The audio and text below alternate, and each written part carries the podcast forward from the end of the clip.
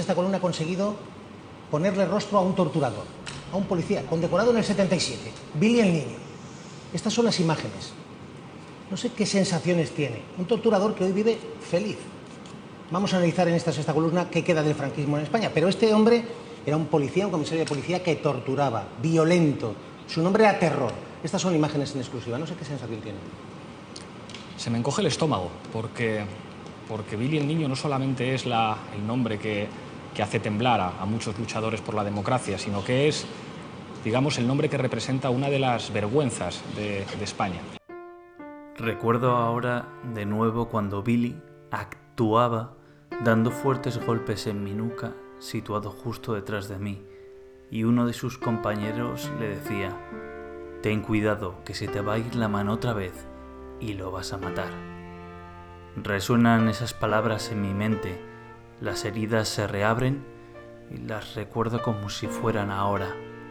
También cuando él respondía cínicamente, No importa, hacemos como con Ruano, lo tiramos por la ventana y decimos que se quería escapar, rememorando la muerte de otro compañero de lucha supuestamente asesinado en los interrogatorios. Estas palabras son de una de las víctimas de Billy el Niño, José Luis Uriz Iglesias. En la descripción de este podcast encontraréis el enlace al resto de la publicación que dirige al actual gobierno. El pasado martes 4 de febrero, Unidas Podemos y PSOE, junto a Partido Popular y Vox, rechazaron publicar la hoja de servicios del torturador González Pacheco, alias Billy el Niño. Tras hacerse eco, los medios de esta decisión, el Partido Morado pidió disculpas aludiendo en palabras de Pablo Echenique a dudas jurídicas. No, típicamente, los, eh, típicamente en la mesa y en la Junta de Portavoces se vota con los letrados de la Casa, que emiten una opinión jurídica y en muy raras ocasiones los grupos parlamentarios discrepan eh, jurídicamente de la opinión de los letrados.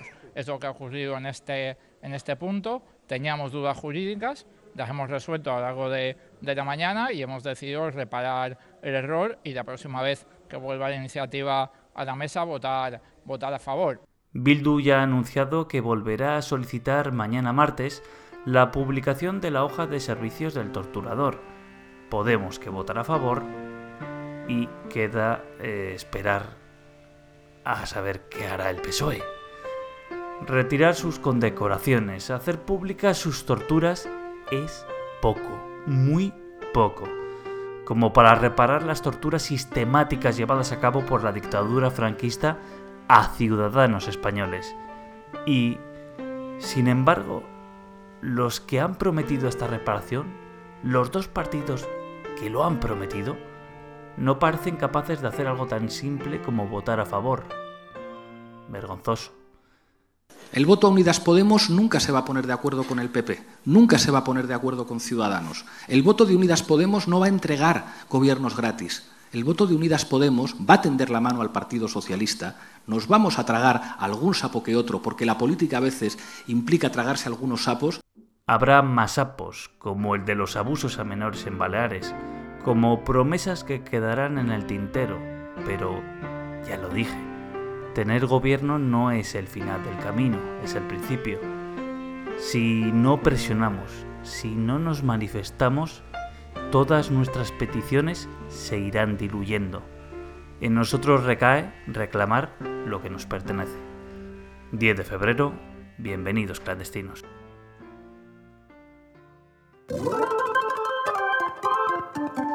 El podcast hecho con un clip y un chicle y Donny Boy. No sé si habréis visto la visita de Sánchez a Cataluña. Eh, si no lo habéis visto, no os preocupéis, que yo os lo relato.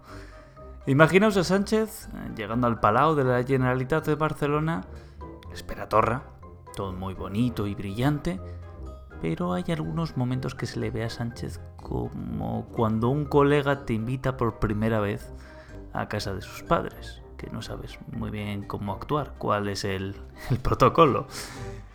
Ha habido algunos que han especulado que todo aquel protocolo con los mozos engalanados con rifles sobre el hombro saludando al presidente, que no se había comunicado a Moncloa. Pero, cuando Montilla recibió a Zapatero, pasó exactamente lo mismo. El problema es que han pasado tantos años desde aquello que la memoria falla y es mejor inventarse algo que suene guay. Conspiración. Normal que Netflix tenga tantas series españolas. Nos encanta la ficción. Nos encanta el drama. Bueno, ahora que el actual gobierno y el gobierno han decidido comenzar las negociaciones y tampoco hay mucho que decir, vamos a hacer un repaso muy rápido de algunos titulares.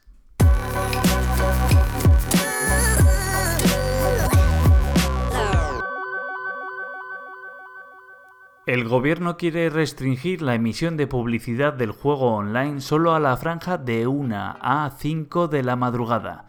Noticia del diario.es, el objetivo es proteger a los menores de edad de estar expuestos a este tipo de mensajes publicitarios y sería una primera medida de otras que llegarán en los próximos meses.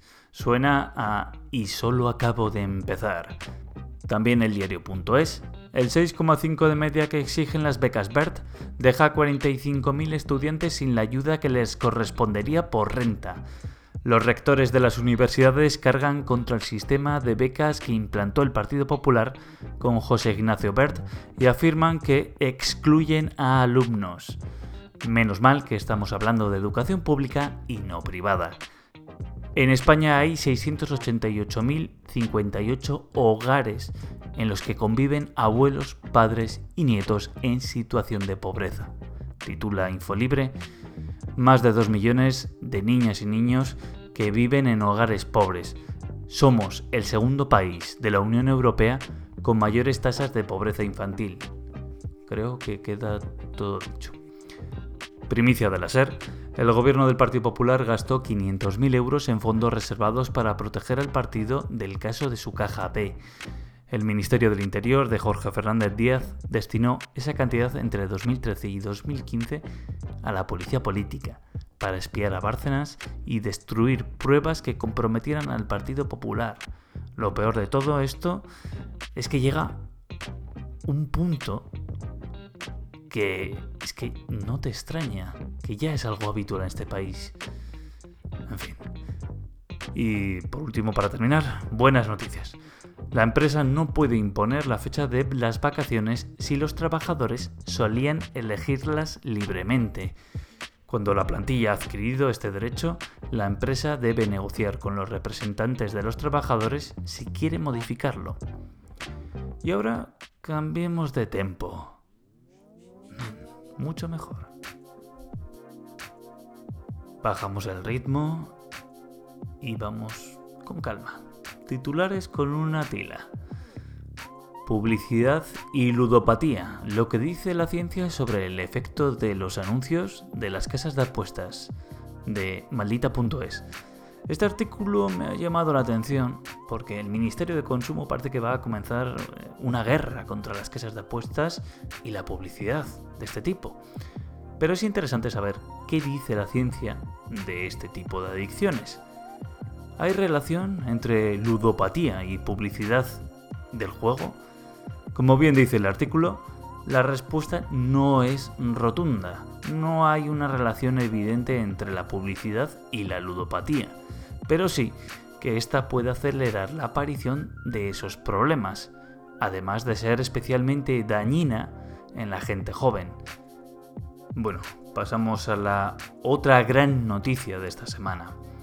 Enero destruye 244.000 empleos y registra el peor dato de afiliación desde 2013, informa el país el paro registrado sube en 90.248 personas y alcanza los 3,25 millones.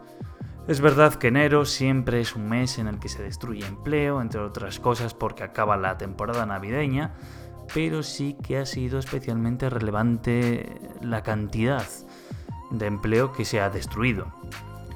¿Qué conclusiones podemos sacar de todos estos datos? Punto 1 Como hablamos la semana pasada, la economía española se está frenando. El panorama internacional con la guerra arancelaria de Trump, más ahora la situación de China con el coronavirus, pues no invita al optimismo. Segundo punto, los sectores más afectados son el comercio y la hostelería. Tercer punto, hay que sumar la mala temporada de, recogida de la aceituna por los temporales. Cuarto punto, si quitamos los malos datos del sector agrario, la afiliación habría crecido en 21.309 cotizantes. Y quinto y último punto, el 90% de los contratos firmados en enero son temporales. Comisiones Obreras avisa de que hay que derogar la reforma laboral del Partido Popular. En resumen, urge una nueva reforma laboral, solucionar la alta temporalidad y los problemas en el campo. Pero bueno, eso mejor lo hablamos en detalle.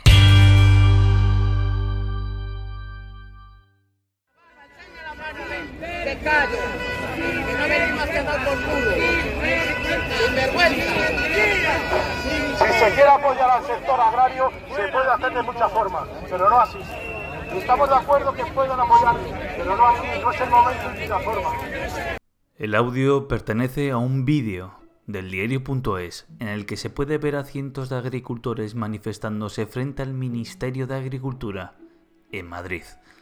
En un momento dado, Santiago Abascal y Rocío Monasterio, junto a otros integrantes de Vox, se presentan allí y son expulsados por los manifestantes.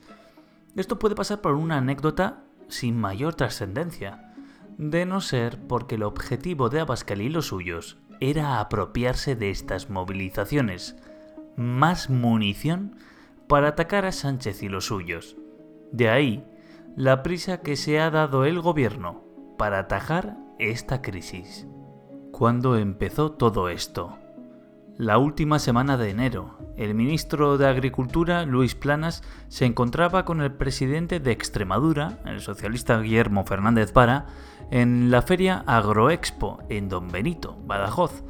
Frente a ella, organizaron una protesta los agricultores e intentaron entrar en la feria, lo que acabó en cargas policiales contra los manifestantes.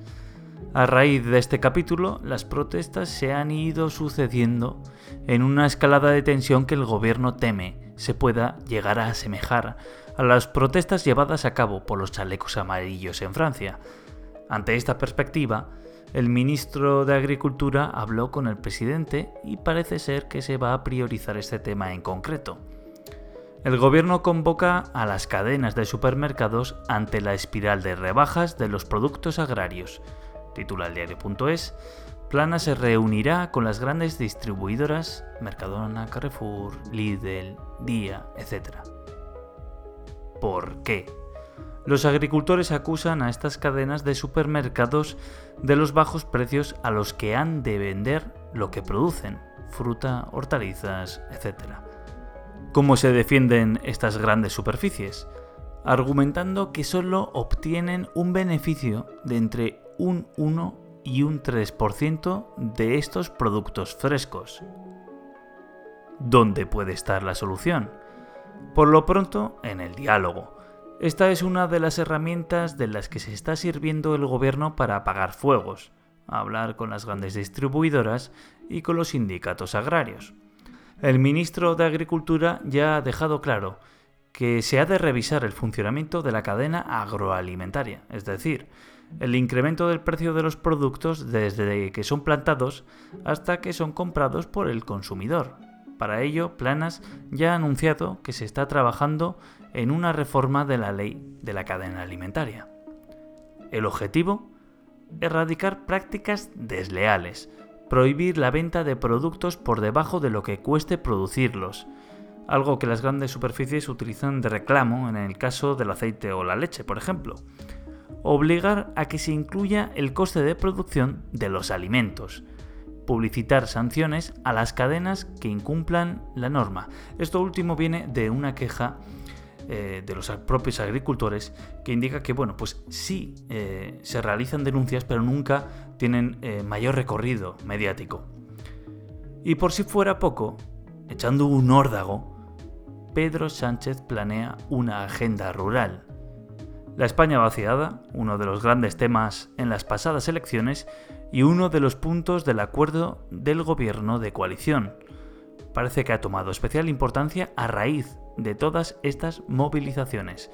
Más que nada porque este tipo de políticas afectan sobre todo a zonas de voto socialista, en Extremadura y Andalucía. Y bueno, hasta aquí el podcast de hoy. Eh, siento que tenga que ser publicado por la noche, pero bueno, somos un podcast que es un poco así como clandestino. Así que ya me, lo, vais a disculpar. He tenido un poco la agenda petada entre unas cosas y otras y no, no he podido, la verdad. Me gustaría hablar de los Oscars, también me gustaría hablar ahora mismo de lo que está pasando en Zaldívar, cerca de Ibar, eh, pero mm, por tiempo no, no puedo.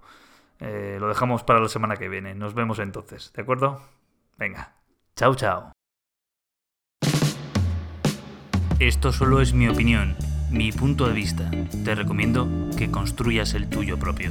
Mantente hambriento, mantente informado.